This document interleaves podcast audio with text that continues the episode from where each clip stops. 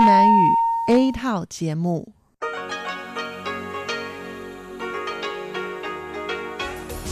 Đây là Đài Phát thanh Quốc tế Đài Loan RTI.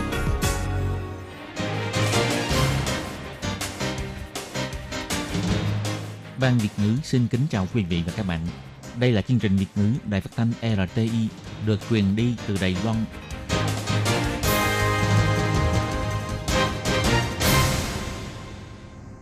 Hello, tôi Kim xin kính chào các bạn. Hoan nghênh các bạn đã đến với chương trình Việt ngữ ngày hôm nay của chúng tôi. Các bạn thân mến, hôm nay là thứ năm, ngày 12 tháng 7 năm 2020, cũng tức ngày 22 tháng 5 âm lịch năm canh tý. Chương trình Việt ngữ ngày hôm nay của chúng tôi sẽ bao gồm các nội dung chính như sau. Mở đầu là bản tin quan trọng trong tuần, tiếp đến là chuyên mục tủ kính sinh hoạt, rồi đến chuyên mục góc giáo dục và sau cùng chương trình của chúng tôi sẽ khép lại với chuyên mục nhịp cầu giao lưu. Mở đầu chương trình hôm nay, Tố Kim xin mời các bạn cùng theo dõi bản tin quan trọng trong tuần. Và trước hết, mời các bạn cùng đón nghe các mẫu tin tóm lược. Khai mạc khuôn viên Bộ Đường sắt, Tổng thống Thái Anh Văn cho biết chứng kiến dấu tích lịch sử phát triển trăm năm của Đài Loan. Bảo mẫu người nước ngoài là người thân chứ không phải là người ở. Tà Bộ Dư kêu gọi các bạn trẻ hãy nắm bắt cơ hội. Bưu điện sẽ phân luồng bán phiếu mua hàng và cho mua giúp người khác.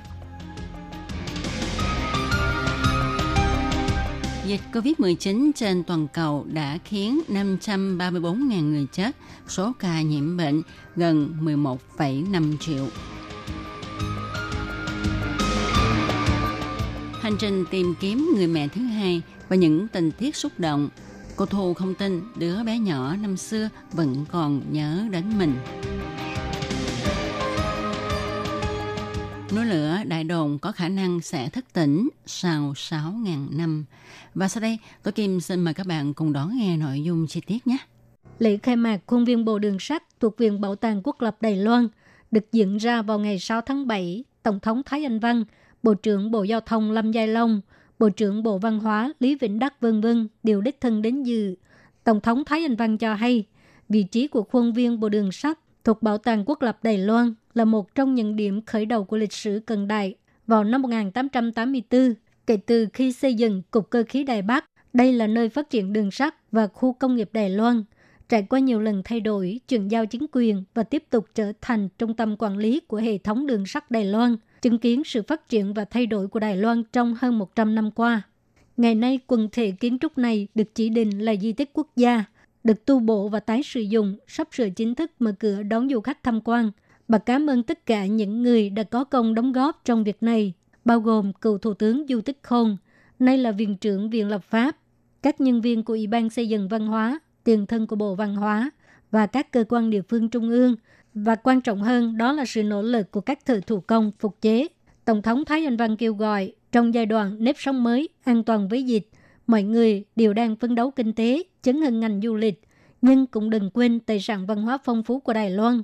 Tổng thống Thái Anh Văn cho hay, thông qua việc khôi phục thiết bị phần cứng, chúng tôi không chỉ giữ lại tài sản hữu hình, mà còn thừa hưởng tài sản văn hóa liên quan đến kiến thức kiến trúc, nghề thủ công và thông tin văn hóa đường sắt. Khi chúng ta đi vào công viên, chúng ta có thể nhìn thấy được những dấu vết lịch sử. Chúng ta tiếp tục khám phá, trải nghiệm bề dày văn hóa. Giờ tháng trước, Tạ Bội Dư thông qua chương trình Tìm người mẹ thứ hai do tạp chí Commonwealth, Đài phát thanh quốc tế Đài Loan RTI và các hãng truyền thông cùng với đơn vị dân sự đồng tổ chức đã tìm được bầu mẫu Việt Nam A Chiu, tức là Thu, mất liên lạc hơn 10 năm. Gần đây, Tạ Bội Dư cũng đã viết bài với tựa đề mong cho tất cả các trẻ em được bầu mẫu người nước ngoài chăm sóc đều không để lại nỗi tiếc nuối để cảm ơn những người đã giúp cô tìm được bầu mẫu Achio. Tạ Bội Dư cho hay có lẽ là do từ nhỏ cô được Achio chăm sóc, cho nên khi nhìn thấy lao động nước ngoài, cô cảm thấy rất là thân thiện. Cô cũng rất thích văn hóa Đông Nam Á. Cô cảm thấy bây giờ vẫn còn có một số người bị ảnh hưởng bởi quan niệm của trước kia, vẫn có cách nhìn khác lạ đối với những người lao động đến từ Đông Nam Á. Nhưng cô hy vọng trong tương lai, thông qua giáo dục, tình hình này sẽ được thay đổi. Bội Du cũng nhắc đến cuộc chia tay với Achiu không phải là cuộc chia tay buồn bã, nhưng sau khi nhìn thấy câu chuyện tìm người của hứa tự đàm, cô bỗng nhiên có một cảm nhận sâu sắc về sự đau khổ khi chia tay với bảo mẫu. Vì vậy, giữ cách liên lạc với nhau là việc rất quan trọng. Tạ Bội Dư cho hay, giống như trường hợp hứa Từ đàm, chia tay là mất liên lạc kể từ đó. Tôi thấy như vậy thực sự là rất buồn và có lẽ đó cũng là một sự tổn thương đối với trẻ em. Tôi thấy hãy giữ lại cách liên lạc với nhau, đừng để cho trẻ em sau này muốn tìm bảo mẫu mà không tìm được. Tạ Bội Dư khích lệ những người đang tìm bảo mẫu như cô, đừng cảm thấy hy vọng quá mong manh mà bỏ cuộc. Câu chuyện tìm người bảo mẫu năm xưa của Tạ Bội Dư đã nhận được sự phản hồi tích cực của cộng đồng mạng, cũng khiến cho nhiều người dân Việt Nam cảm động về tình người của Đài Loan. Phiếu mua hàng tăng giá trị gấp 3 bản giấy, bán đắt hơn dự đoán. Ngày 6 tháng 7, Bộ Kinh tế và Bưu chính Trung Hoa quyết định Bưu điện sẽ bán trực tiếp phiếu mua hàng kích thích tiêu dùng tăng giá trị gấp 3 vào ngày 15 tháng 7 và sẽ áp dụng phương thức phân luồng bằng số chẵn và số lẻ của con số cuối cùng trong giấy chứng minh nhân dân. Đồng thời nới rộng quy định cho người lãnh thế. Mọi người có thể lãnh 5 phần một lần. Phiếu mua hàng tăng giá trị gấp 3 bán khá chạy. Tính đến 4 giờ chiều ngày 6 tháng 7 đã bán được 5 triệu 732 ngàn phần. Ngày 15 tháng 7 tới, người dân có thể đến bưu điện để mua phiếu tiêu dùng bản giấy. Lo lắng tới lúc đó dân chúng phải xếp hàng rồng rắn để mua phiếu tiêu dùng, nên bà Vương Mỹ Hoa, Bộ trưởng Bộ Kinh tế Đài Loan tuyên bố vào chiều tối ngày 6 tháng 7 như sau – Ngày 15 tháng 7 tới, Bưu điện sẽ áp dụng phương thức phân luồng bằng số chẵn và số lẻ của con số cuối cùng trong giấy chứng minh nhân dân để bán phiếu kích thích tiêu dùng nhằm phân tán lượng người xếp hàng mua phiếu trong ngày. Số cuối cùng trong giấy chứng minh nhân dân là số lẻ thì sẽ đến bưu điện mua phiếu tiêu dùng vào ngày thứ hai, thứ tư và thứ sáu. Số cuối cùng trong giấy chứng minh nhân dân là số chẵn thì có thể đến mua phiếu tiêu dùng vào thứ ba, thứ năm và thứ bảy. Sau khi thảo luận, Bộ Kinh tế và Cục Bưu chính cũng quyết định cho dân chúng mua phiếu kích thích tiêu dùng giúp người khác. Mọi người có thể mua giúp 5 phần. Tổng giám đốc Giang Thụy Đường, Bưu chính Trung Hoa cho biết, hiện có 242 bưu điện sẽ kéo dài thời gian làm việc vào ngày thứ Bảy hàng tuần từ sáng đến 5 giờ chiều và buổi chiều chỉ chuyên bán phiếu kích thích tiêu dùng cho dân chúng mà thôi, không phục vụ các dịch vụ khác. Ngoài ra có hơn 1.000 chi nhánh bưu điện cũng sẽ tăng thêm giờ làm việc vào ngày thứ Bảy từ 9 giờ sáng đến 5 giờ chiều để phục vụ dân chúng với dịch vụ bán phiếu tiêu dùng. bộ chính Trung Hoa cũng mô phỏng cách bán khẩu trang trong thời gian phòng chống dịch COVID-19. Dân chúng có thể đến bưu điện để lại giấy tờ và tiền mặt, đổi lấy số, rồi theo thời gian dự định đến lãnh phiếu mua hàng tăng giá trị gấp 3. Như vậy sẽ đỡ phải xếp hàng chờ đợi.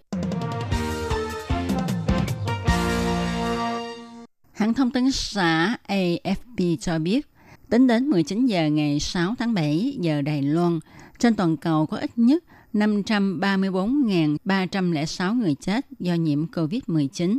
Có gần 11,5 triệu người xác định nhiễm bệnh.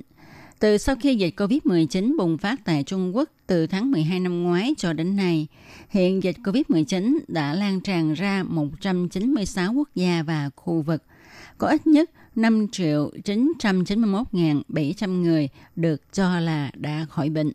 Hãng thông tấn xã AFP thu thập số liệu do chính phủ các nước và Tổ chức Y tế Thế giới cung cấp để thống kê. Tuy nhiên, những số liệu trên có thể chỉ phản ảnh một phần nào đó với con số bị nhiễm bệnh thực tế. Vì có nhiều quốc gia chỉ thực hiện xét nghiệm khi người bệnh có triệu chứng nhiễm bệnh hoặc là những ca bệnh nặng. Nước Mỹ là quốc gia bị dịch COVID-19 hoành hành nghiêm trọng nhất. Tính cho đến nay, nước Mỹ có 129.947 người chết. Số ca nhiễm bệnh lên đến 2.888.729 trường hợp. Ít nhất có 906.763 người khỏi bệnh. Nước Brazil có số người chết chỉ đứng sau nước Mỹ, có tổng cộng 64.867 người chết do nhiễm COVID-19. Có 1.603.055 người xác định nhiễm bệnh. Các quốc gia có tình hình dịch nghiêm trọng còn có nước Anh với 44.222 người chết và 285.416 ca nhiễm bệnh. Nước Ý 34.861 người chết, 241.611 ca nhiễm bệnh. Mexico 30.639 người chết, 256.846 ca nhiễm. Mexico là nước vượt qua nước Pháp để trở thành nước đứng thứ năm trong số quốc gia có người chết nhiều nhất trên thế giới do dịch COVID-19. Trung Quốc, bao gồm Hồng Kông và Macau, tính cho đến nay có 4.643 người chết, 83.557 người nhiễm bệnh, đã có 78.518 người khỏi bệnh. Thời gian vừa qua, rất nhiều người quan tâm đến câu chuyện cảm động của bạn Tạ Bùi Dư, sinh viên trường Đại học Trung Hưng, đã tìm lại bảo mẫu cô Thu người Việt sau hơn 10 năm thất lạc. Cô Thu bảo mẫu người Việt chia sẻ, cho đến tận bây giờ cô cũng không thể tin được rằng em bé ngày xưa mà cô đã từng chăm sóc, đến khi lớn lên vẫn nhớ đến cô. Hơn nữa cô cũng rất bất ngờ khi có chị em Việt Nam tại Đài Loan xung phong hỗ trợ chi phí vé máy bay cho cô sang Đài Loan để thăm em Tạ Bùi Dư. Cô Thu chia sẻ.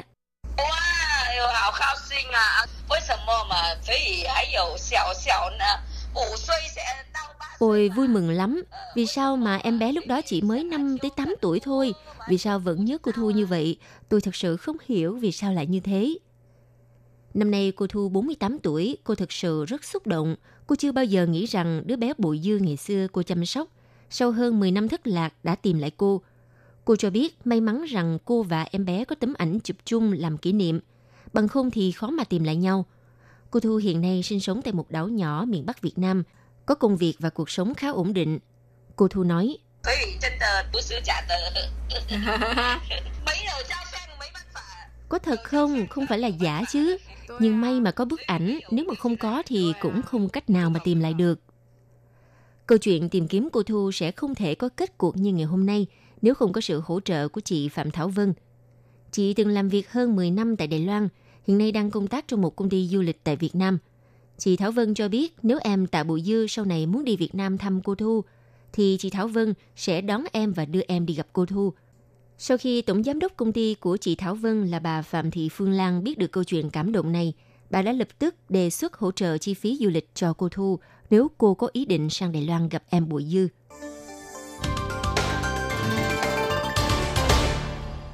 Núi lửa Đại Đồn là ngọn núi nằm gần thành phố Đài Bắc, được cho là núi lửa đã ngừng hoạt động. Tuy nhiên, theo sự quan sát trong nhiều năm của Viện Nghiên cứu Trung ương AS, gần đây phát hiện nhóm núi lửa Đại Đồn, núi đảo Quy Sơn, huyện Nghi Lan thuộc thể loại núi lửa vẫn đang hoạt động, mà có khả năng sẽ phun trào trở lại. Thông tin này khiến cho nhiều người rất quan tâm. Theo Trung tâm Cục Khí tượng biểu thị, cuối năm ngoái đã phân chia dự báo hoạt động của núi lửa thành 3 cấp độ, từ cấp độ số 0, cấp độ 1 cho đến cấp độ 2, tương ứng với các màu xanh, vàng và đỏ. Tổ trưởng Trung tâm Dự báo Động đất Cục Khí tượng Trung ương, ông Lâm Tổ Úy nói, đã có chứng cứ núi lửa phun trào vào khoảng 6.000 năm trước. Đội nghiên cứu Trung ương dựa vào sóng địa chấn phía dưới núi lửa Đại Đồn để cho ra bản đồ lượng gián tiếp, thì chúng tôi phát hiện có khả năng phía dưới có một kho nham thạch có độ sâu khoảng 30 km, nhưng mặt ngoài thì không có dấu hiệu gì. Vào năm 2019, Viện Hành Chính cũng đã phê duyệt kế hoạch phòng chống thiên tai núi lửa. Tiếp theo, Cục Khí tượng Trung ương cũng thành lập Tổ tư vấn núi lửa. Chương trình này tập hợp các chuyên gia thuộc Viện Nghiên cứu Trung ương, Trung tâm Nghiên cứu Địa chất Trung ương cùng các học giả chuyên gia đại diện những huyện thị như thành phố Đài Bắc, Tân Bắc, Cơ Long, huyện Nghi Lan để tham gia thảo luận về các vấn đề có liên quan đến công tác cảnh báo hoạt động bất thường của núi lửa trong khu vực. Theo Trung tâm Dự báo Động đất cho biết, công tác cảnh báo núi lửa đã bước vào giai đoạn cuối. Dự báo hoạt động núi lửa được chia thành 3 cấp độ, từ cấp độ số 0, số 1 cho đến cấp 2. Cảnh báo sẽ được gửi qua Internet, tin nhắn điện thoại và phương thức gửi cell broadcast. Ba cấp độ chi tiết như sau. Cấp độ 0 hiển thị đèn xanh, cho biết núi lửa hoạt động bình thường. Cấp độ 1 hiển thị đèn vàng, cảnh báo núi lửa có dấu hiệu phun trào. Đây cũng là dấu hiệu đạt mức tiêu chuẩn để phát cảnh báo núi lửa đến cho người dân. Cấp độ 2 hiển thị đèn màu đỏ, cảnh báo núi lửa có khả năng phun trào hoặc đã phun trào. Công tác cảnh báo núi lửa sau khi được Bộ Giao thông và Viện Hành Chính thẩm định phê duyệt, dự kiến sẽ được thực thi vào cuối năm nay. Các bạn thân mến, vừa rồi là bản tin quan trọng trong tuần. Tổ Kim cảm ơn các bạn đã theo dõi. 无限的爱向全世界传开，永恒的关怀来自台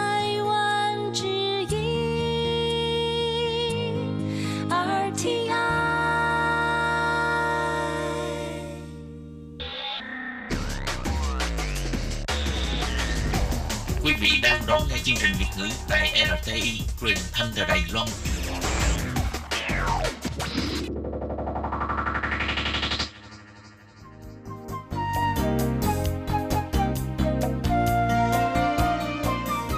Chào mừng quý vị và các bạn đến với chuyên mục Tủ kính sinh hoạt, gồm những thông tin liên quan đến đời sống thường ngày. Xin mời đón nghe.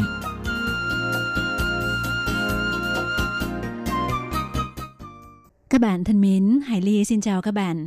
Hoan nghênh các bạn đến với chuyên mục tủ kính sinh hoạt vào thứ ba hàng tuần. Trong chuyên mục hôm nay, Hải Ly xin được chia sẻ với các bạn về một vài công dụng chủ yếu của đậu bắp và giới thiệu một cách giảm cân khá thịnh hành ở Nhật Bản trong thời gian gần đây. Đó chính là phương pháp pha trà xanh với đậu bắp để lấy nước uống. Vậy sau đây Hải Ly xin mời các bạn cùng tìm hiểu về đề tài này nhé.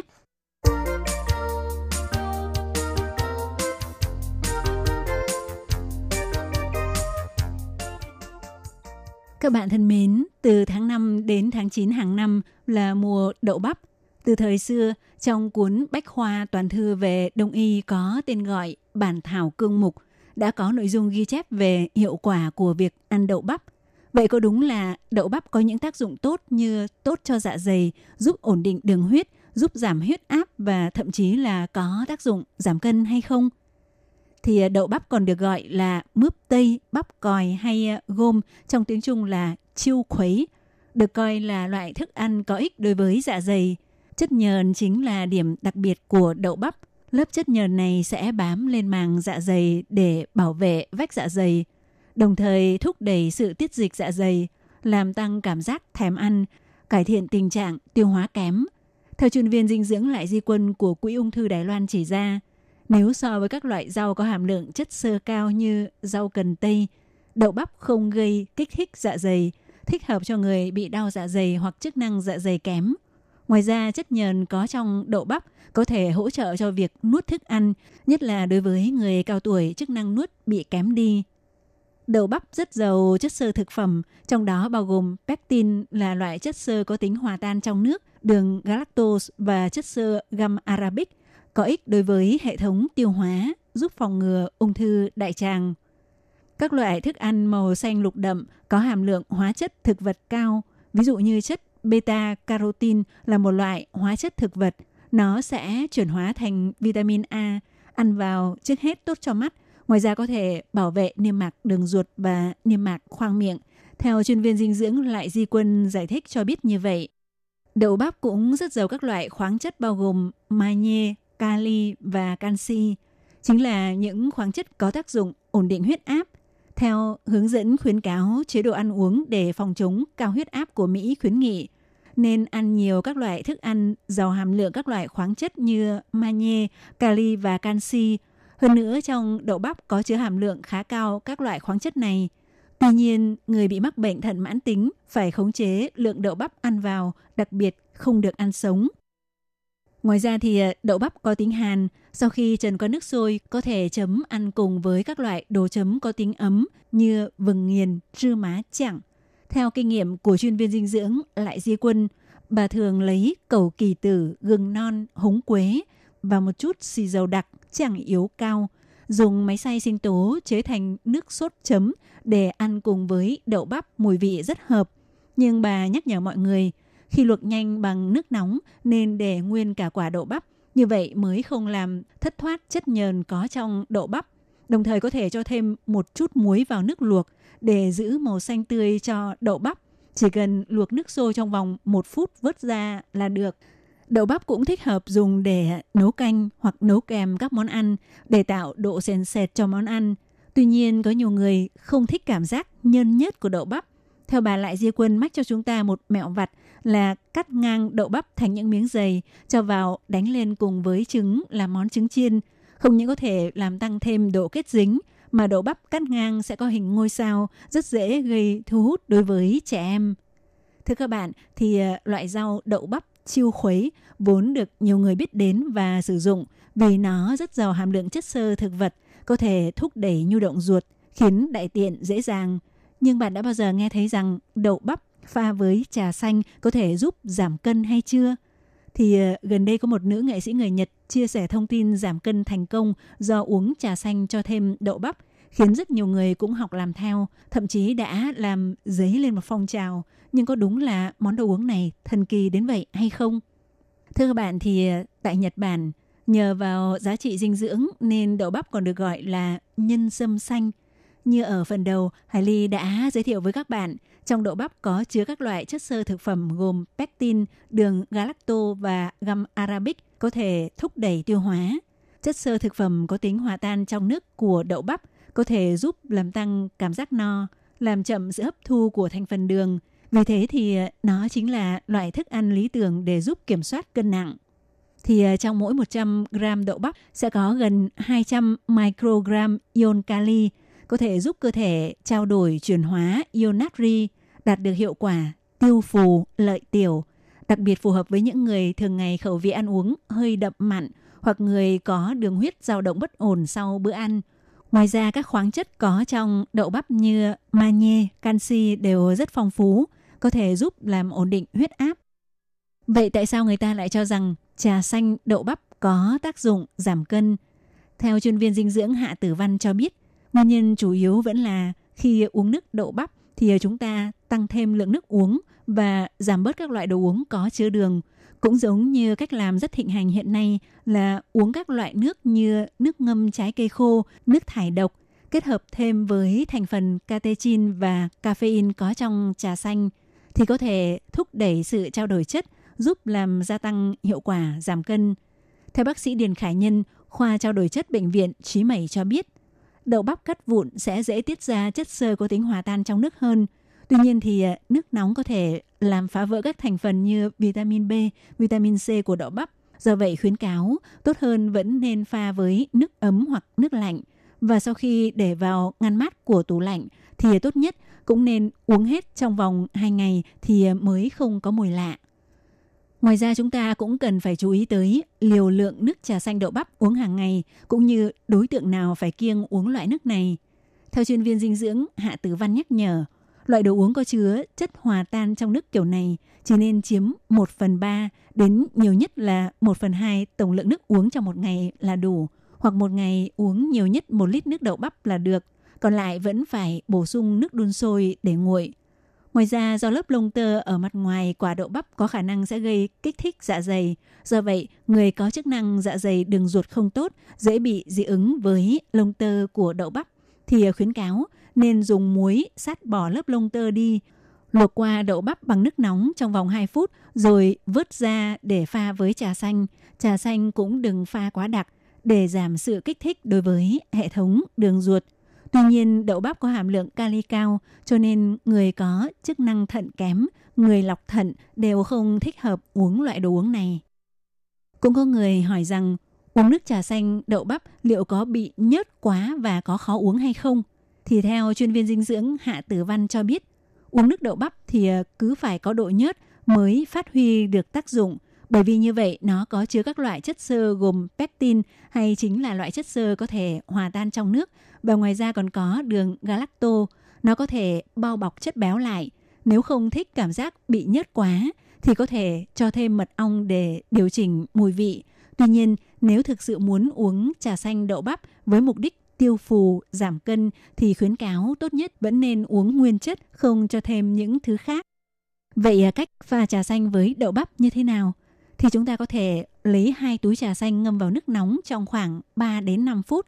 Sau đó nhấc túi trà ra, đổ thêm một lít nước lạnh, lấy 10 quả đậu bắp đem rửa sạch, cắt bỏ cuống, sắt khúc nhỏ rồi cho vào nước trà. Để trong ngăn mát của tủ lạnh khoảng 8 đến 12 tiếng là có thể lấy ra uống.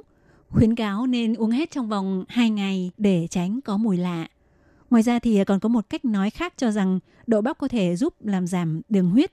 Thì ờ, theo Phó Giáo sư Dương Huệ Đình, khoa dinh dưỡng học trường Đại học Y Dược Trung Quốc của Đài Loan chỉ ra, theo nghiên cứu, thành phần isoquercetin có chứa trong đậu bắp đúng là có liên quan tới việc khống chế đường huyết. Nhưng theo bác sĩ Điền Khải Nhân, khoa trao đổi chất bệnh viện Chí Mẩy nhắc nhở, nếu không ăn luôn cả miếng đậu bắp mà chỉ uống nước được ngâm đậu bắp thì sẽ chỉ uống được chất xơ thực phẩm có tính hòa tan trong nước mà không thể hấp thu được thành phần isoquercetin thì ờ, tất nhiên cũng không thể đạt được hiệu quả khống chế đường huyết. Khuyến cáo một ngày có thể ăn khoảng 15 đến 16 quả đậu bắp. Như vậy, có thể hấp thu được chất xơ thực phẩm và khoảng 200 microgram chất isoquercetin. Bác sĩ Điền Khải Nhân cũng nhắc nhở, tại phòng khám của mình, bác sĩ thường gặp trường hợp những bệnh nhân bị mắc tiểu đường cứ nghĩ rằng uống nước đậu bắp rất có hiệu quả trong việc kiểm soát đường huyết nên không uống thuốc điều độ. Đợi tới lần sau tái khám thì ờ, chỉ số đường huyết bị tăng vọt. Do vậy chúng ta cần phải nắm được một quan niệm đúng đắn đó là đậu bắp chỉ là một loại thực phẩm có tính hỗ trợ mà không thể thay thế cho các loại thuốc điều trị, không nên lấy chính bỏ phụ. Hơn nữa hiện tại vẫn chưa có bằng chứng khoa học xác thực có thể chứng minh tác dụng giảm đường huyết của đậu bắp. Thì đúng là chất xơ thực phẩm có tác dụng giúp kiểm soát đường huyết, nhưng lượng chất xơ hấp thu được nhờ uống nước ngâm đậu bắp cũng là có hạn. Muốn khống chế đường huyết phải kiểm soát tổng lượng đường nạp vào cơ thể cũng như phải tập thành thói quen tốt trong sinh hoạt, không thể chỉ dựa vào một loại thức ăn. Theo chuyên viên dinh dưỡng lại Di Quân khuyến cáo, nếu muốn phát huy được hiệu quả của thức ăn thì phải ăn cả ruột lẫn vỏ hoàn chỉnh mới tốt, đậu bắp cũng vậy. Ngoài ra trên thị trường Đài Loan hiện tại cũng có khá nhiều sản phẩm đậu bắp, trong đó chủ yếu là loại sản phẩm bột đậu bắp để người dùng mua về tự pha nước uống. Vậy loại đồ uống này có ích cho việc khống chế đường huyết hay không? Theo chuyên viên dinh dưỡng Hạ Tử Văn cho biết, loại sản phẩm này chủ yếu quảng bá là có chiết xuất thành phần flavonoid có trong đậu bắp có tác dụng giúp hạ đường huyết. Thành phần của nó sẽ ổn định hơn đậu bắp tự làm, nhưng hàm lượng chất xơ của loại sản phẩm này lại không cao. Khuyến cáo vẫn nên ăn trực tiếp nguyên cả quả đậu bắp thì ờ, vẫn có hiệu quả nhất. Các bạn thân mến, trong chuyên mục tủ kính sinh hoạt hôm nay, Hải Ly đã giới thiệu với các bạn về một vài công dụng chủ yếu của đậu bắp cũng như giới thiệu đến các bạn một cách giảm cân khá thịnh hành ở Nhật Bản trong những năm gần đây, đó là phương pháp uống trà xanh kết hợp với đậu bắp. Hy vọng đã giới thiệu đến với các bạn thêm một phương pháp ờ, dưỡng sinh cũng như là giảm cân. Tuy nhiên thì ờ, như các chuyên viên dinh dưỡng cũng như bác sĩ đã nhắc nhở là chúng ta không thể chỉ dựa riêng vào một loại ờ, thực phẩm và vẫn phải tuân thủ theo sự chỉ dẫn của bác sĩ nếu chúng ta bị mắc một số căn bệnh mãn tính. Chuyên mục hôm nay cũng xin khép lại tại đây. Hải Ly xin cảm ơn các bạn đã quan tâm theo dõi. Thân ái chào tạm biệt các bạn. Bye bye. Để đảm bảo quyền và ích lợi cho lao động nước ngoài làm việc tại Đài Loan, Bộ Lao động Đài Loan đã thiết lập một đường dây nóng 1955 bảo vệ và tư vấn miễn phí cho lao động nước ngoài trong 24 tiếng đồng hồ. Đường dây này cung cấp phục vụ quan tâm cho lao động nước ngoài xin tư vấn, khiếu nại, chủ thuê hoặc lao động nước ngoài nếu có nhu cầu tư vấn đều có thể thông qua đường dây nóng 1955 để xin hỗ trợ. Ngoài ra để tuyên truyền về đường dây nóng 1955, Sở Phát triển Nhân lực Lao động thuộc Bộ Lao động có in tờ gấp bằng song ngữ là tiếng Trung và bốn thứ tiếng nước ngoài. Thì bốn thứ tiếng đó bao gồm tiếng Trung và tiếng Anh, tiếng Trung và tiếng Indonesia, tiếng Trung và tiếng Thái, tiếng Trung và tiếng Việt Nam. Lao động nước ngoài chủ thuê và người dân có thể xin tờ gấp để tìm hiểu. Các bạn lao động nước ngoài xin tư vấn khiếu nại khi có nhu cầu, hãy sử dụng đường dây nóng 1955 để xin hỗ trợ. Sở Phát triển Nhân lực Lao động quan tâm bạn. Sở Phát triển Nhân lực Lao động trực thuộc Bộ Lao động thành lập trung tâm tuyển mộ lao động trực tiếp nhằm hỗ trợ chủ thuê làm thủ tục thuê lao động nước ngoài. Đồng thời còn có các hạng mục phục vụ gồm có tư vấn bằng tiếng nước ngoài, nhận và chuyển hồ sơ liên quan việc thuê lao động nước ngoài đến các đơn vị thẩm định. Lao động nước ngoài có thể tiếp tục gia hạn ở lại làm việc tại Đài Loan sau khi mãn hợp đồng lao động. Trung tâm tuyển mộ lao động trực tiếp hỗ trợ chủ thuê làm thủ tục tuyển dụng lao động. Ngoài ra, trung tâm còn nhận nghiệp vụ chuyển đổi chủ thuê, vân vân. Miễn phí phục vụ, tiết kiệm thời gian, thủ tục đơn giản. Xin vui lòng liên hệ trung tâm tuyển mộ lao động trực tiếp là người bạn đồng hành của bạn. Đường dây phục vụ tư vấn 02 6613 0811.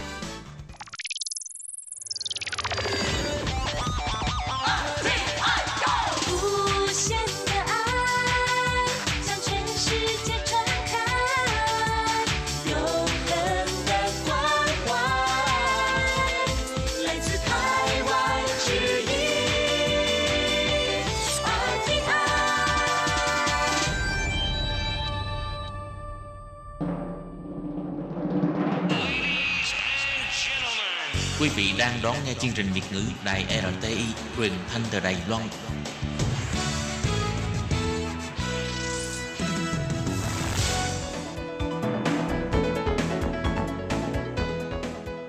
Chào mừng các bạn đến với chuyên mục Góc giáo dục do Khiết Nhi và Lệ Phương cùng thực hiện.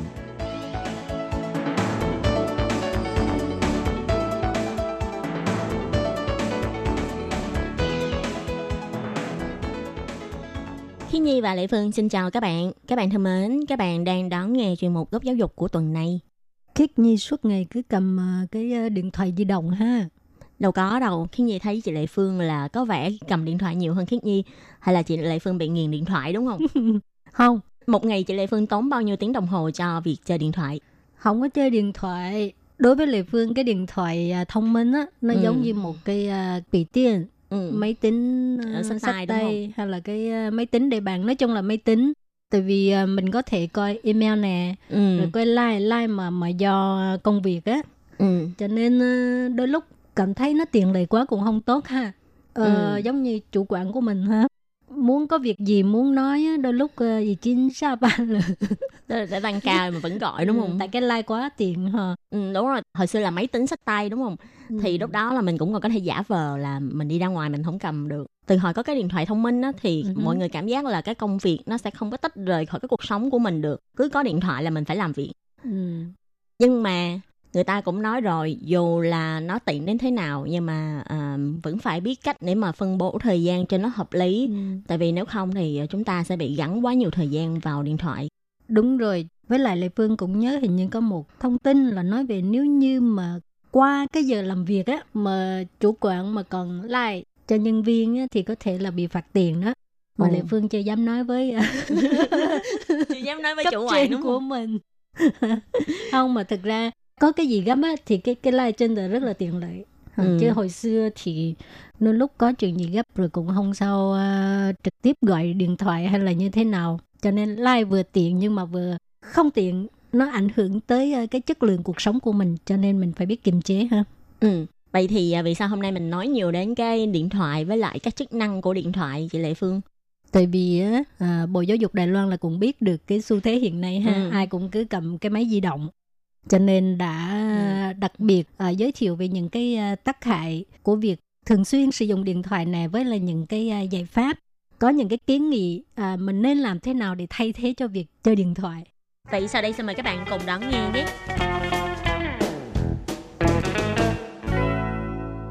Thì à, cái à, sự ra đời của những sản phẩm 3C nói chung, à, điện thoại thông minh nói riêng có ảnh hưởng rất là nhiều đến thói quen cuộc sống của con người, à, cả về sức khỏe lẫn tâm lý. Thì à, có rất nhiều tác hại của việc chơi điện thoại và sản phẩm 3C. Sau Ừ. đây mình sẽ giới thiệu về cái những cái tác hại là như thế nào ha. Cái Ừ. thứ nhất là cái gì đây? cái đầu tiên á, thì ờ, tất nhiên là phải nói đến là sẽ ảnh hưởng đến đôi mắt của mình như các bạn cũng biết rồi có rất là nhiều người ờ, tại vì do chơi điện thoại trong một cái thời gian quá lâu cứ hay dán mắt của mình vào màn hình thì thực chất như thế sẽ rất là ảnh hưởng đến thị lực của mình và làm cho mắt của mình sẽ bị ờ, lão hóa sớm Ừ. ví dụ như là mọi người cũng biết rồi ở Đài Loan thì ờ, mọi người cũng hay gọi những người hay chơi điện thoại là tí thủ chủ tới Ừ. ngày cứ cúi đầu xuống rồi chỉ đi nhìn vô điện thoại thôi ngoài cái điện thoại ra thì hầu như không thấy xung quanh có cái gì hết. Thì ờ, chuyên gia cũng cho biết rằng là nếu như mà các bạn nhìn màn hình quá lâu á thì cũng sẽ làm cho mắt bạn dễ bị ờ, tăng nhãn áp dẫn đến cái vấn đề là các bạn sẽ rất là dễ bị cái cườm nước tức là xuyên quang dịnh. Đây là những cái tổn thương đối với mắt và có thể là sẽ mang lại những cái tác hại mà không thể nào phục hồi lại được chức năng cho đôi mắt của bạn và dẫn đến mù lòa Wow. nghe rất là nặng đúng không? Ừ. nhưng mà có một cái việc mà rất là nhẹ nhàng nhưng mà cũng sẽ rất là ảnh hưởng đến đôi mắt của mình đó là các bạn ờ, hay nhìn màn hình thì các bạn thường xuyên quên chớp mắt đúng không Ừ.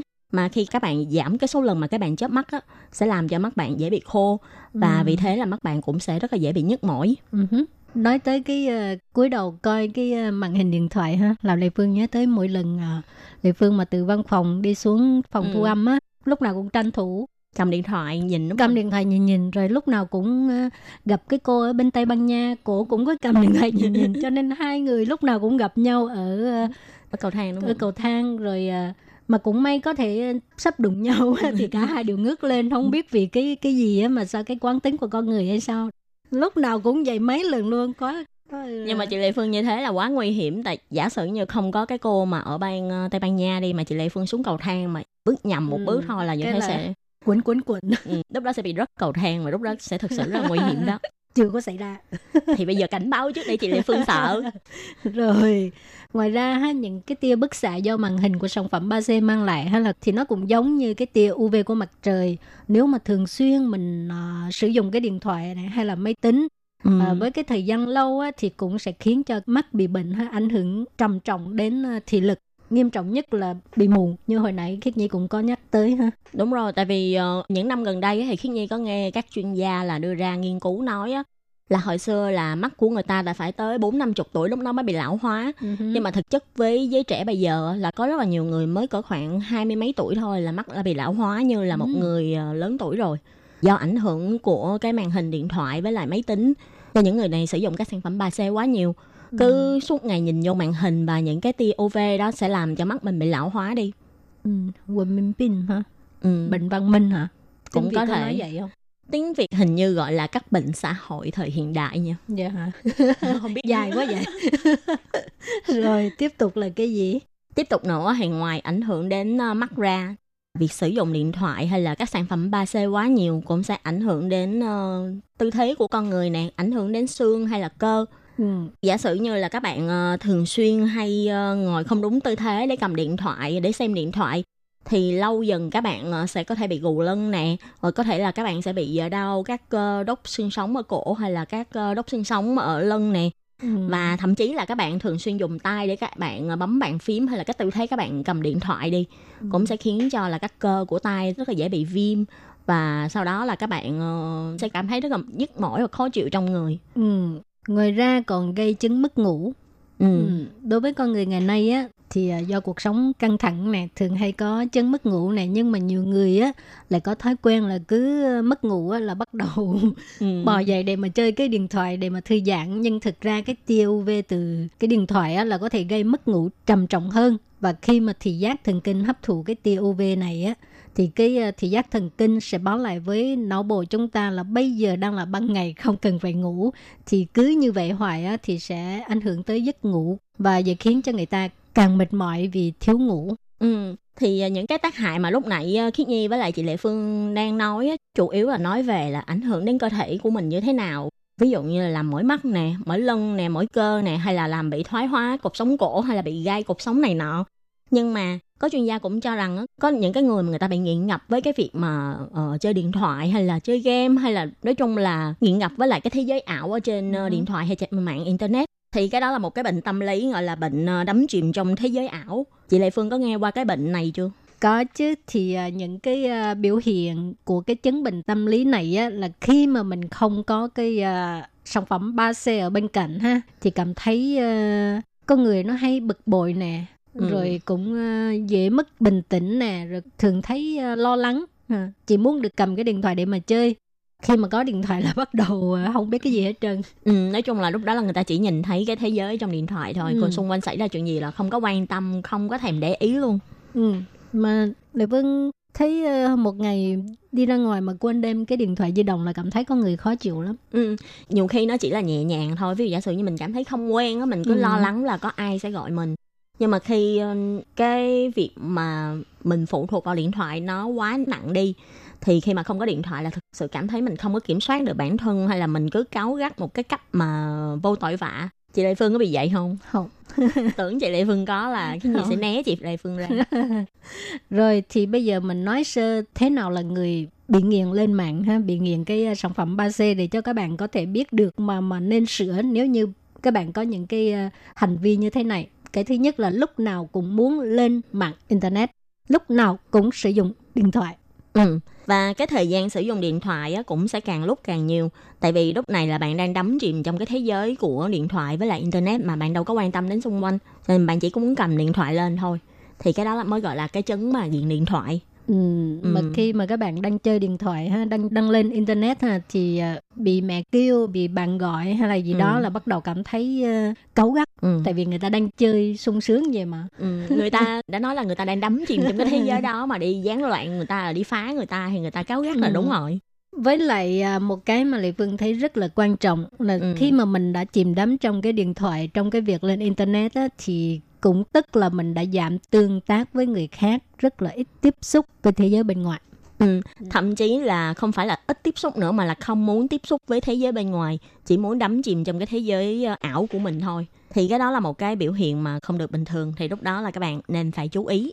Ừ, rồi Bộ Giáo dục Đài Loan là cũng đưa ra những cái à, giải pháp như là kiến nghị những người mà nghiện à, dùng sản phẩm 3C với là lên mạng là phải tìm kiếm những cái thú vui khác như là đi chơi à, thể thao này, đi du lịch này, vân vân. Ừ, nói chung là khi các bạn tiếp xúc với lại xã hội bên ngoài, các bạn tham gia các hoạt động ngoài trời nhiều thì các bạn có thể giảm thiểu cái thời gian mà các bạn gắn với chiếc điện thoại hay là gắn với cái thời gian lên mạng, gia tăng cái thời gian để tiếp xúc với lại thế giới bên ngoài. Các bạn phải biết phân chia thời gian một cách hợp lý. Tức là cuộc sống của các bạn không nên dành toàn bộ thời gian để chơi điện thoại mà nên chia thời gian để làm những cái việc khác. Như chị Lê Phương vừa nói là mình có thể đi du lịch, mình có thể đi chơi thể thao. Thì chơi thể thao cũng giúp cho cơ thể mình cảm thấy khỏe mạnh hơn và có sức sống hơn nữa.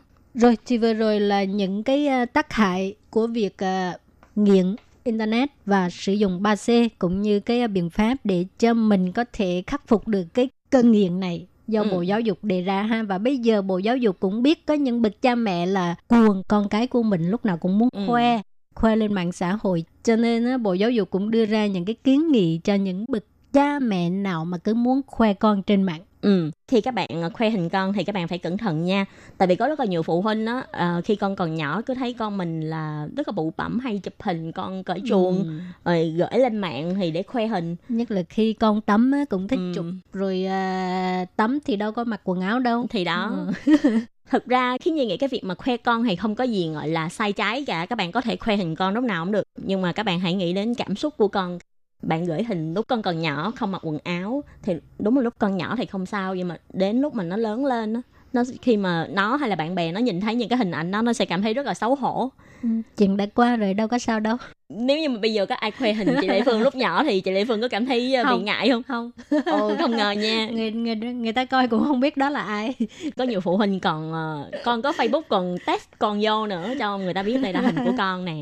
rồi còn khoe với bạn gái của con mình á Ừ, chỉ là ừ, chọc quê vậy thôi còn đỡ Ừ. nhưng mà chỉ sợ là nếu như trong trường á là có những cái bạn mà có ác ý thì người ta sẽ đem những cái tấm hình đó vào trong trường để cả lớp cùng trêu chọc như thế thì chắc là con sẽ cảm thấy rất là khó chịu. rồi thì sau đây là năm nguyên tắc Bộ Giáo dục muốn bậc phụ huynh nên nhớ khi úp hình con cái lên trên mạng Ừ. xã hội Thì cái đầu tiên á, đó là các bạn không nên up những tấm hình mà khiến cho con bạn trở nên ngại hay là những tấm hình không phù hợp lên mạng. Ví dụ như là những cái tấm hình mà đi tắm hay là cởi chuồng mà hồi nãy ờ, Khiết Nhi với Lệ Phương nói. ừ. rồi khi mà các bạn úp hình lên á không nên hiển thị cái à, vị trí cá nhân hoặc là kèm theo các thông tin cá nhân Ừ. Và cái thứ ba nữa thì ờ, nếu như mà con các bạn đã lớn rồi thì ờ, khi mà các bạn up hình của con mình lên thì các bạn nên hỏi ý kiến của con mình và các bạn cũng phải tôn trọng ý kiến của con mình là con mình có đồng ý up những cái tấm hình đó hay không. Ừ, rồi khi mà các bạn muốn úp hình con cái của người khác á, thì cũng phải được sự đồng ý của cha mẹ người ta ha tại đôi lúc mình à, có con cái mình chụp hình với à, Ừ. trong đó có những đứa trẻ khác nữa thì khi mình úp lên mình cũng nên hỏi ý kiến là người ta có muốn cho mình úp lên hay không Ừ. Cái thứ năm á thì các bạn khi up hình thì các bạn có thể đặt chế độ riêng tư, tức là chỉ có một số người nhất định nhìn thấy thôi chứ không phải là tất cả mọi người trên mạng đều có thể sử dụng hình ảnh của con cái bạn. ừ. nói cái này nếu mà những người mà đã cuồng rồi cũng rất là khó khắc phục ha cũng rất là khó kiềm chế ha tại vì khi mà đã úp lên ấy là tức là muốn khoe là Ừ. muốn cho càng nhiều người thấy Ừ. nhưng mà nên nghĩ theo một cái góc độ khác tức là đặt cái vị trí của mình vào vị trí của con mình Ừ. thì có thể là lúc đó hoay sẵn được hai "Ơ, tại sao không nên úp Ừ. Rồi thì à, chương trình góc giáo dục hôm nay là nói về cái à, tác hại đối với sức khỏe của việc nghiện internet, nghiện sản phẩm 3C với là cái à, à, cái nguyên tắc nên nhớ khi mà up hình của con cái lên mạng xã hội. Và các bạn thân mến, chuyên mục góc giáo dục của tuần này cũng xin tạm khép lại tại đây. Cảm ơn sự chú ý lắng nghe của quý vị và các bạn. Xin chào các bạn. Bye bye. Bye bye.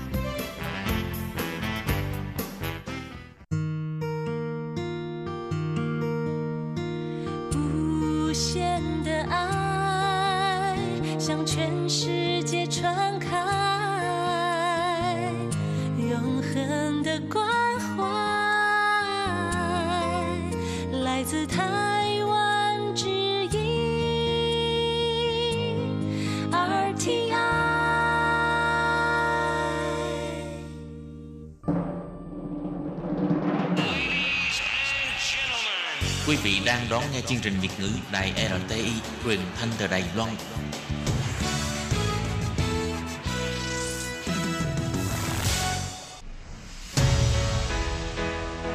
Tố Kim, Tường Vi, chào mừng các bạn đến với chuyên mục Nhịp cầu giao lưu Mong rằng tiết mục này là nơi chia sẻ tâm tư tình cảm của mọi người, thắt chặt mối thân tình giữa các bạn với chúng tôi.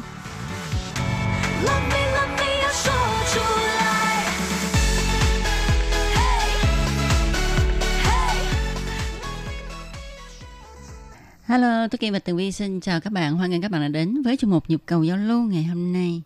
Ngày hôm nay Tường Vi với Tố Kim ngồi trong phòng thu âm máy lạnh, mát và không có ly cà phê bên cạnh. Là bởi vì nãy bận ờ, chưa có kịp làm cà phê. Nhưng mà không sao bởi vì đã có lá thư của anh Xuân Triển. Và lá thư này sẽ dẫn dắt Tường Vi với Tố Kim đi về Hà Tiên. Một vùng mà Tường Vi cảm thấy là một nơi rất là kỳ diệu bởi vì cái tên của nó giống như là ở trong tiên cảnh. Ừ. Tuy rằng Tố Kim chưa có dịp đến đó ha, nhưng mà nghe đến Hà Tiên thì cảm thấy ờ, rất là thích thú và có những cái ờ, cái bằng ảo tưởng Đúng về rồi. cái nơi này. cái tên thôi đã thấy ảo rồi.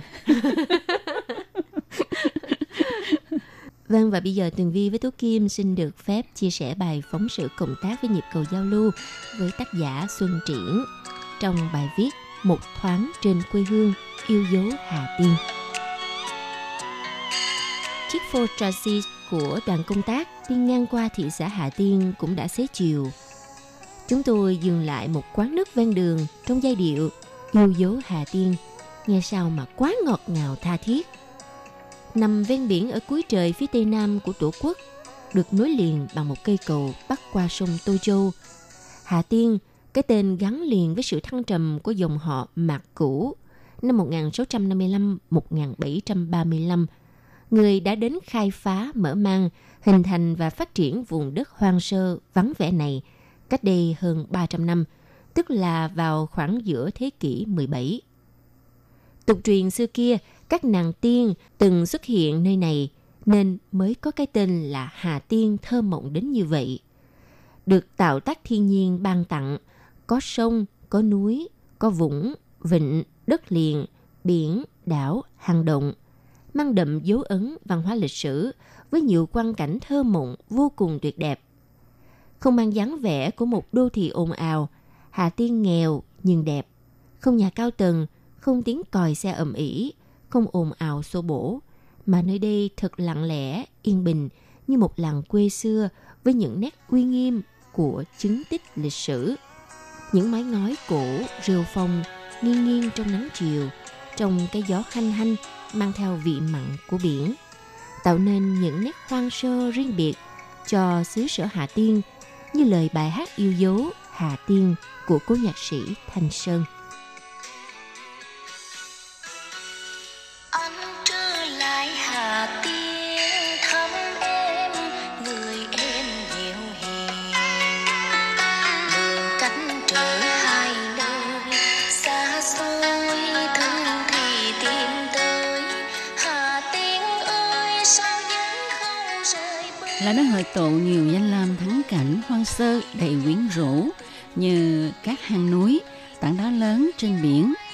Sông, hồ, chùa, lăng tắm và các bãi tắm đẹp vân vân. Từ trung tâm thị xã chạy quanh co chân núi Từ trung tâm thị xã chạy quanh co chân núi đèn có bờ biển, đến tận khu du lịch Mũi Nai, ngọn núi cao 100 mét, nhô mình ra biển. Trên đỉnh núi có ngọn hải đăng hơn trăm tuổi, vẫn đỏ đèn hàng đêm dẫn đường cho tàu về bến. Nơi đây có bãi tắm Mũi Nai rất đẹp, không sâu, với bãi cát vàng phẳng lặng, sóng biển hiền hòa và những rặng dừa xanh ngát mơ mộng. Còn gì thú vị hơn được tắm biển dưới dòng nước trong xanh và thưởng thức các món ăn đặc sản của miền biển như tôm, cua, ghẹ, hào, ốc. Ngước ra xa bờ chừng vài trăm mét, có rất nhiều đảo nhỏ, đảo lớn của quần đảo Bình Trị và quần đảo Hà Tiên. Nơi du lịch hết sức lý tưởng. Từ ngoài biển nhìn vào mũi đất giống hệt cái đầu một con nai trà nằm ngẩng ra biển cách trung tâm Hà Tiên theo hướng Tây Bắc khoảng 3 km. Một tảng đá xanh khổng lồ mọc trơ trọi giữa cánh đồng lúa xã Mỹ Đức. Đó chính là hang thạch động. Các tảng đá nứt trồng lên nhau cao chừng 50 mét. Bên trong khá rộng, vô cùng dễ chịu bởi không khí mát lạnh được toát ra từ vách đá cấu tạo bằng đá voi. Động có nhiều thạch nhũ với nhiều hình thù lạ mắt được tạo nên từ những giọt nước mưa chảy xuống qua hàng trăm năm. Gần thạch động có núi đá dựng cũng được cấu thành bằng đá voi, cao đến 63 mét, nét hoang sơ trông như một tòa lâu đài cổ kính. Từ chùa hang nằm dưới mực nước biển, xuôi về hòn trông, qua những rặng dừa xanh cao vút, sẽ thấy hòn phụ tử thiên liêng với hai trụ đá cao nghiêng nghiêng đứng giữa trời mây. Non nước được coi là nổi tiếng nhất, biểu trưng cho non nước Hà Tiên, thơ mộng đầy quyến rũ. Bên hòn phụ tử là hai đảo có hình dáng giống như con thỏ đang quỳ đùa giỡn với sóng biển. Hà Tiên có nhiều bãi biển cát trắng mịn màng nằm giữa hai màu xanh bởi nước biển và hàng cây hai bên rì rầm trong gió. Cảnh đẹp đông hồ nằm về phía đông thị xã Hà Tiên, dài khoảng 3 km, rộng gần 2 km. Phía hữu ngạn có núi Ngũ Hổ, phía tả ngạn là dãy núi Tô Châu sừng sững. Phía đông có sông Giang Thành và phía tây có sông Hà Tiên, một hồ nước phẳng lặng giữa bốn bề sông núi, tạo ra vẻ đẹp tự nhiên thơ mộng. Dấu tích một thời khai hoang mở đất còn in rõ nét qua nhiều ngôi mộ cổ, lăng tẩm của dòng họ Mạc như Mạc Cũ, Mạc Thiên Tích, Mạc Tử Hoàng, Mạc Công Du. Tiêu biểu nhất đó là lăng mộ Mạc Cũ, trông rất kiên cố và nét kiến trúc độc đáo. Những ngôi mộ này được nằm trên một ngọn đồi có cảnh đẹp nên thơ. Dưới chân đồi là nhà thờ của dòng họ Mạc, thường xuyên mở cửa để đón du khách đến thăm viếng. Hà Tiên còn biết đến là chú nỉ của Phương Thành xưa dùng để ngăn chặn chống giặc ngoại xâm. Cảm xúc nhẹ nhàng khi đến Hà Tiên chiêm ngưỡng vẻ đẹp của vùng đất thần tiên với những di tích lịch sử oai hùng, những lăng tẩm, chùa chiền cổ kính, được ngắm cảnh hai ngọn núi đại và tiểu Tô Châu luôn soi bóng trên dòng nước Đông Hồ. Nằm về phía đông thị xã, toàn cảnh hồ bốn bề là núi sông, tạo ra vẻ đẹp tự nhiên và thơ mộng. Ngoài ra còn phải kể đến những thắng cảnh, di tích lịch sử văn hóa nổi tiếng khác nữa như tượng đài Mạc Cửu, chùa Sắc Tứ Tam Bảo Tự, núi Bình Sang, chợ Hà Tiên, vân vân. Là vùng đất địa linh nhân kiệt, còn lưu giữ được nét cổ kính rất có giá trị đa dạng về mặt văn hóa lễ hội. Tiêu biểu như lễ hội dỗ Đức Khai Trấn Mặt cửu lễ hội rằm tháng Giêng, Tết Nguyên Tiêu hàng năm ở Hà Tiên không chỉ là ngày hái lộc đầu năm mà còn là một ngày hội lớn để tưởng nhớ sự ra đời của Tàu đàn Chu Anh Cát do Mạc Thiên Tích thành lập năm 1736 cũng là để tôn vinh, trân trọng những thành quả lao động sáng tạo trên lĩnh vực văn hóa, văn học nghệ thuật của các bậc tiền nhân và lễ hội kỳ yên, hội làng truyền thống diễn ra trong mùa xuân, thời tiết đẹp. Khi vụ mùa đã thu hoạch xong với nhiều nghi thức truyền thống như là hát bội, thì tìm hiểu danh lam thắng cảnh, trò chơi dân gian thật sự trở thành nét văn hóa tâm linh của con người nơi vùng đất này.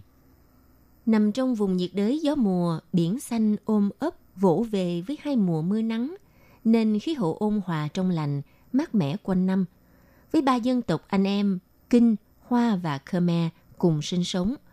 Con người Hà Tiên nhiều phẩm chất tốt đẹp, yêu quê hương đất nước, đoàn kết tương thân tương ái, nhất là biểu hiện đậm nét ở đức tính thật thà, chất phát, tôn trọng nghĩa tình và giàu lòng mến khách. Một lần đến nơi đây để tận hưởng sâu sắc nhịp sống vùng biển, những con tàu lớn nhỏ luôn tấp nập trên biển. Những ngư dân bận biệu với công việc của mình, nhưng nụ cười vẫn luôn nở trên môi, cho ta cảm thấy tình yêu dành cho mảnh đất này càng thêm sâu đậm biết chừng nào. Hà Tiên không chỉ đẹp bởi non nước hữu tình mà còn nổi tiếng với nét văn hóa ẩm thực đặc sắc như xoài Hà Tiên, món ngon dân dã, bún riêu, bún nước lèo, mì hoành thánh, cơm gà Hà Tiên giản dị mà hương vị khó quên. Gỏi cá trích, cơm gà, chả cá chiên, rượu mỏ quạ đặc sản độc đáo, hay bánh canh chả gà, món ăn hấp dẫn nhất ở Hà Tiên. Không gì tuyệt vời hơn cảm giác được ngồi trên con thuyền nhỏ bồng bềnh rẽ sóng trên biển Hà Tiên. Màu trời, màu nước lung linh sắc màu như đang xen, hòa quyện rực rỡ dưới ánh bình minh, tạo nên một khung cảnh như mơ, như thật. Say sưa với cảnh sắc đất trời Hà Tiên đẹp như tranh vẽ. Hàng phi lao rì rào trong gió, con đường quanh co ven biển, mặt nước lấp lánh ngàn triệu bọt sóng hoang ca, để lúc rời xa vẫn còn lưu luyến mãi. Giữa khung trời mùa hạ rộn ràng tiếng ve sầu, ngập tràn thấm hồn màu phượng vĩ năm ấy. Tôi có dịp về thực tế Hà Tiên để thực hiện phóng sự dự thi Nông thôn Nam Bộ với âm nhạc dân ca do Phòng Văn hóa Văn nghệ Công đoàn Tổng Công ty tổ chức. Tôi không ở nhà nghỉ hay khách sạn, mà quyết định chọn một nhà trọ ở Tô Châu để có thể làm việc được tốt hơn. Theo thói quen trước khi ngủ, tôi không quên mở radio nghe đài RTI vừa lúc chương trình đang phát sóng. Thấy đèn còn sáng, cô con gái lớn của bà chủ nhà trọ đẩy cửa bước vào với đĩa trái cây trên tay thật mát lạnh. Chúng tôi vừa ăn dưa hấu vừa lắng nghe một giai điệu mượt mà, sâu lắng mà nhịp cầu giao lưu cho phát tặng đến thính giả trong phần cuối buổi phát thanh. Tôi chạnh lòng khi thấy cô gái cúi chùi giọt lệ từ khóe mắt đen trong sáng, phản phất nhiều nét thâm quần, có lẽ do mất ngủ. Hỏi ra mới biết, cô ấy vừa trở về nước sau hơn 3 năm xuất khẩu lao động ở Đài Loan.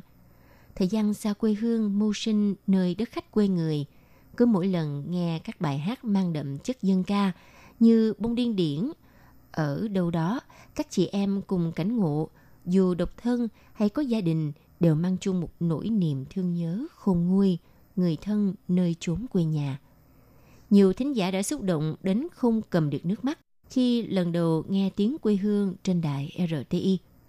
Một năm sau, bà chủ nhà lâm bệnh qua đời. Cô con gái lớn theo gia đình chồng lên sinh sống tận Lâm Đồng, để lại quán nước giải khát cho cô em song sinh quản lý. Cùng vật kỷ niệm chiếc radio kỹ thuật số tôi tặng đến nay vẫn ngày ngày mang làn sóng phát thanh từ đảo Ngọc thân yêu với từng hơi thở, nhịp sống sôi động đến với những người dân chân chất thật thà, một nắng hai sương nơi miền quê sông nước hay phố thị yên ả thanh bình như Hà Tiên. Vùng đất đã gắn kết nhiều kỷ niệm bởi nơi đây lần đầu tiên tôi may mắn được về thực tập ở một xã ven biển Bình An, có hòn phụ tử tuyệt đẹp. Trước khi rời giảng đường đại học, chuẩn bị hành trang bước vào đời hơn 10 năm về trước. Tạm biệt Hà Tiên trong cái nắng oi bức tháng 6 của mùa hạ, động lại trong tôi khoảng trời mênh mông, những bóng dừa xanh ngát biển khơi, gió lộng thạch động hay bến Tô Châu, cảnh vật quá nên thơ hữu tình, đậm đà tha thiết tình quê hương, cùng vị thơm ngon, ngọt đắng của ly cà phê trên tay cô chủ quán, đang xen hòa huyện trong giai điệu yêu dấu Hà Tiên từ chương trình Việt ngữ Đài ETI đang phát lại khi về lưu luyến thương quá Hà Tiên như lời chào nhắn gửi. Hà Tiên ơi, cho dù có ở nơi đâu, tôi vẫn sẽ nhớ mãi về mảnh đất thân yêu này. Mỹ Đức, Hà Tiên, tháng 6 năm 2020, Xuân Triển thực hiện theo yêu cầu của Tường Vi và Tố Kim, Đài RTI. Các bạn thân mến, Tường Vi và Tố Kim thực sự như à, đang được à, đứng tại Hà Tiên và ngắm nhìn cảnh non nước hữu tình tại nơi đây. Rất là cảm ơn bài phóng sự của anh Xuân Triển. Tường Vi và Tố Kim một lần nữa xin cảm ơn anh đã chia sẻ và đóng góp những à, bài viết thật là hay và có ý nghĩa như vậy. Ừ, và trong một hôm nay xin được tạm dừng ở đây. Tôi Kim và Tường Vi cảm ơn các bạn đã theo dõi. Bye bye. Bye bye.